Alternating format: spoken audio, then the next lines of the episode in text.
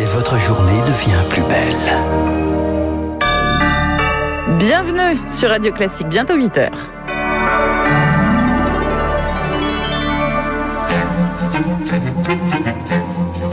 sept heures trente, neuf heures, la matinale de Radio Classique avec Guillaume Durand. Soigner la Covid à la maison pour désengorger la réanimation. soixante mille patients reçoivent aujourd'hui de l'oxygène à domicile, mais la pratique est en train de faire débat, débat que nous mènerons évidemment dans ce journal avec Lucille. Combien de temps les écoles pourront encore tenir ? Y compris dans les zones moins touchées par le virus, des classes fermes. La question sera sur la table d'un nouveau conseil de défense demain à l'Élysée. Et puis l'entrée en matière brutale au procès de Derek Chauvin, le policier accusé d'avoir tué George Floyd. Pour le procureur, il a violé son serment.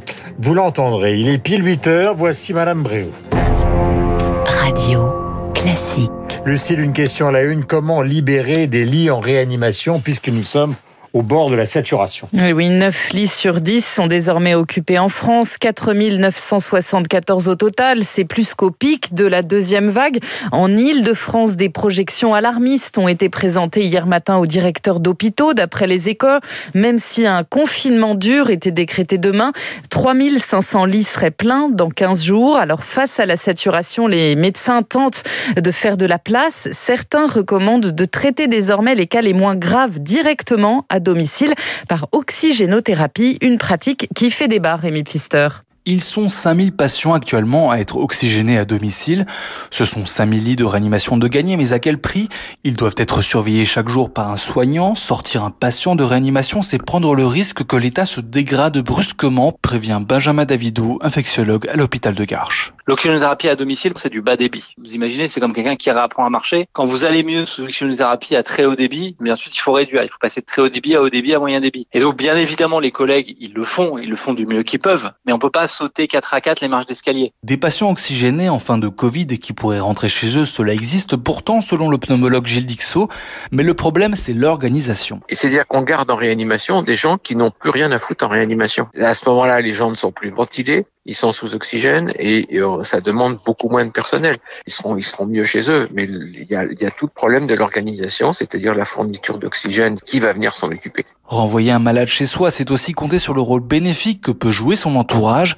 Mais la Haute Autorité de Santé a prévenu, l'oxygénation à domicile se fera seulement sur des patients sans comorbidité. Et dans ce contexte, pas question de desserrer les taux pour Pâques. Le Conseil d'État a rejeté hier soir la demande de deux associations catholiques. Elles souhaitaient que les fidèles puissent participer à la veillée pascale après dix-neuf heures. Les régionales et les départementales, elles pourront-elles se tenir en juin comme prévu ? Le Conseil scientifique renvoie la balle aux politiques. Il estime que ce n'est pas à lui de trancher. On en parle avec Guillaume Tabar, juste après ce journal. Les fermetures de classe, en attendant, se multiplient, ce qui va aboutir évidemment à un confinement qui ne portera pas son nom. Et oui, peut-on maintenir les écoles ouvertes ? La question sera sur la table d'un nouveau conseil de défense demain. Plus de trois mille deux cents classes sont fermées à ce jour dans les dix-neuf départements les plus touchés par le virus, mais pas que. Aux quatre coins de la France, on se demande désormais combien de temps l'école pourra tenir, Victoire Fort. Le collège marseillais où enseigne Séverine Vernet était fermé hier. Aujourd'hui, c'est la cantine. Parce que nous manquons de moyens humains pour assurer la mise en œuvre du protocole sanitaire. Trop de personnel cas contact ou cas positif, pareil chez les élèves. Tout le monde est à bout. J'ai le sentiment qu'on n'a pas fait tout ce qu'il fallait pour éviter d'en arriver là. Baisser les effectifs, ça nous semble être un outil. Les syndicats le réclament depuis des semaines. Passer en demi-jauge partout et pour toutes les classes. Solution en demi-teinte pour Hugo Pellerin, prof dans un collège rural près de Rennes. Je suis tout à fait conscient que les demi-groupes ne sont pas la panacée. Si on avait pensé à créer des outils, on aurait tout à fait pu l'aborder avec beaucoup plus de sérénité. Rien n'a été lancé, aucune piste de réflexion et moi, c'est ce qui me met très, très en colère en fait. Le virus progresse et avec des mesures différenciées selon les zones. Florent Martin, proviseur à Argelès-sur-Mer, craint que le principe d'égalité soit piétiné. Si euh, y a une différence dans le déroulement de l'année scolaire d'une région à l'autre, forcément, ça aura des conséquences sur la capacité des élèves à se présenter, par exemple, aux épreuves du baccalauréat. On a euh, pas mal d'enseignants qui, aujourd'hui, voient euh, l'horizon de la fin d'année arriver et qui s'inquiètent énormément pour leurs élèves. Reste l'avancement des vacances pour tous, manière déguisée de fermer les établissements scolaires. Victoire forte sur le front du vaccin. Un quatrième sera bientôt disponible en Europe, celui de l'américain Johnson and Johnson. Les premières livraisons sont attendues le dix-neuf avril. Aux États-Unis, d'ici là, quatre-vingt-dix pour cent des adultes seront sont éligibles au vaccin. D'après la Maison-Blanche, à New York, la vaccination des plus de trente ans commence dès aujourd'hui. En bref, les experts de l'Organisation mondiale de la santé rendent leur rapport aujourd'hui sur les origines du Covid. Ils ont enquêté pendant un peu plus d'un mois en Chine. Eux prennent la plume en prévision des futures crises sanitaires à venir. Emmanuel Macron, Angela Merkel, Boris Johnson, une vingtaine d'autres dirigeants proposent un traité sur les pandémies.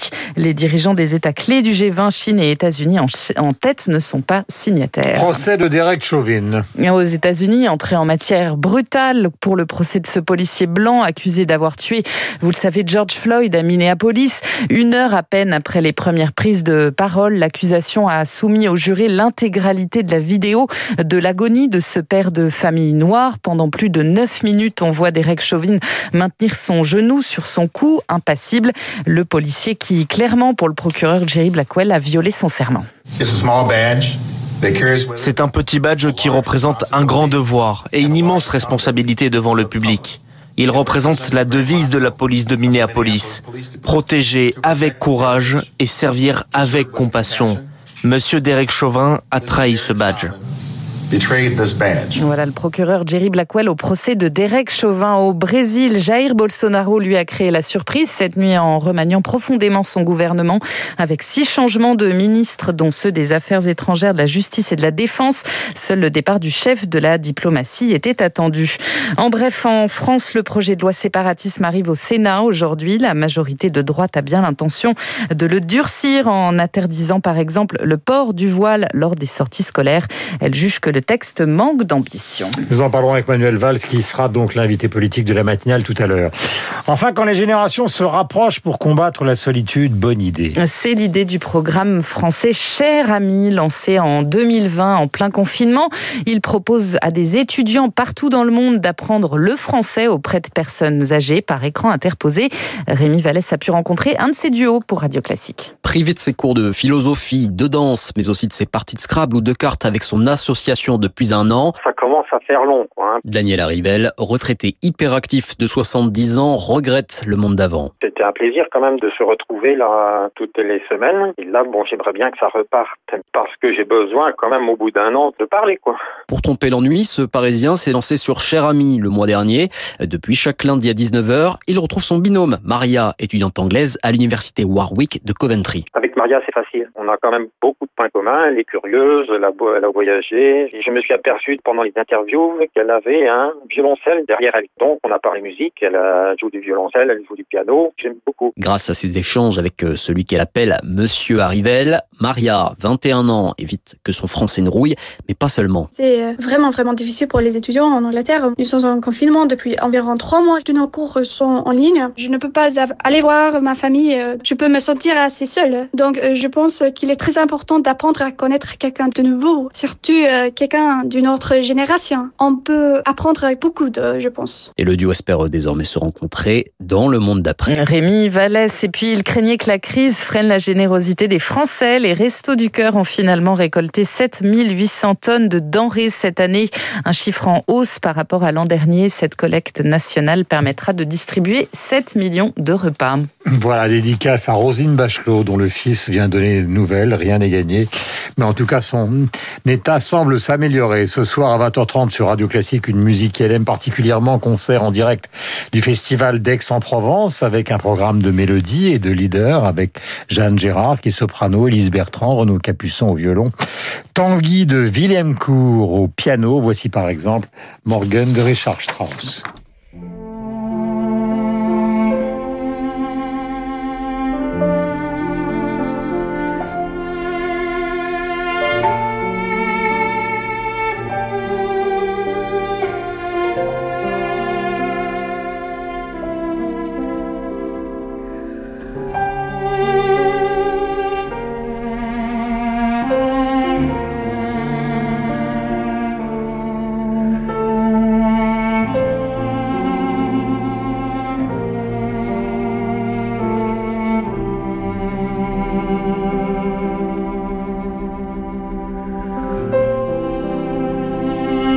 Voilà pour ce concert à Aix-en-Provence, donc euh, Et donc, c'était un concert que nous vous recommandons. Il est huit heures huit sur l'antenne de Radio Classique. Nous avons rendez-vous avec Guillaume Tabar et avec Manuel Valls. Bonjour.